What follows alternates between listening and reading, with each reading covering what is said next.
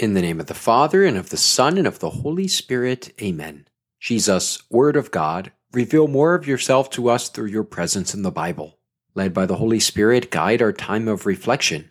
May it increase our desire for you in the Scripture and in the sacrament. Amen. We've got courtroom language in both our second reading and our Gospel this weekend, but before we get there, we have to talk about what Philip is up to in the Acts of the Apostles. Our first reading begins with verse 5 of the eighth chapter of Acts, but verse 1 will help to put the whole story in context. We're told that, on that day, there broke out a severe persecution of the church in Jerusalem, and all were scattered throughout the countryside of Judea and Samaria. That includes Philip, one of the seven deacons whom we heard about in last weekend's first reading. But as so often happens, God is able to bring good out of this tragedy, and that's where our story picks up. Philip went down to the city of Samaria and proclaimed the Christ to them. Beautifully, with one accord, the crowds paid attention to what was said by Philip. For the very first time, the message of Jesus' resurrection is being preached outside of Jerusalem, and it's making new followers. As we're told, there was great joy in that city as miracles begin to take place.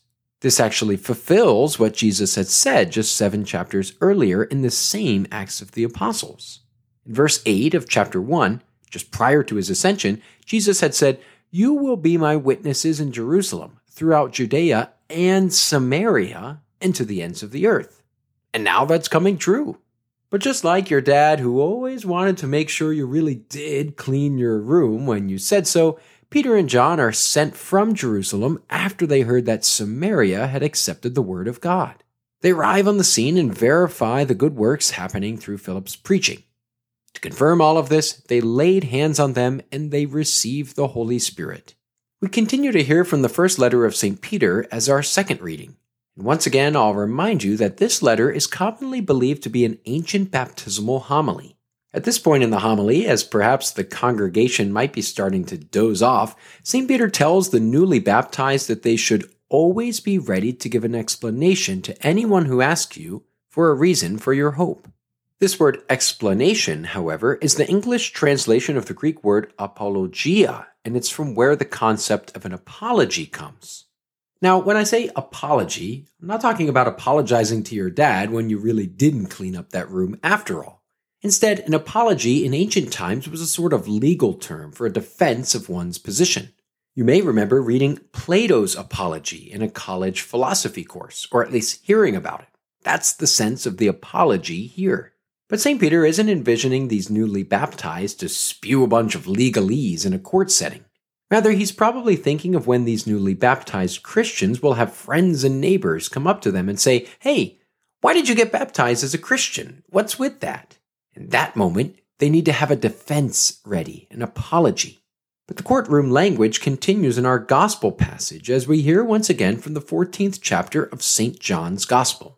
For the first time in John's Gospel, we're introduced to the concept of the parakletos, the paraclete. The word itself is a combination of two words in Greek, para, meaning alongside, and kaleo, meaning to call. The parakletos is one who calls alongside, and it took its origins from a court of law when someone served as a legal assistant or advocate. In fact, the word advocate is how our translation at Mass attempts to sum up this Greek word parakletos. Other translations opt for counselor or comforter, or some just leave the word paraclete altogether.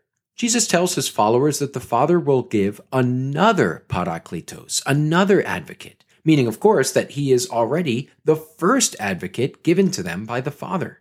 In the words of scripture scholar George Beasley Murray, Jesus has performed the role of a paraclete during his earthly ministry, and after his departure, he will ask the Father to send another paraclete to perform a like ministry for his disciples. Lastly, it might seem harsh that Jesus would describe his followers as being left as orphans. But at that time, when a rabbi passed away, his disciples were described as orphans. In fact, when Socrates dies, we're told in the Phaedo that his followers had become orphans.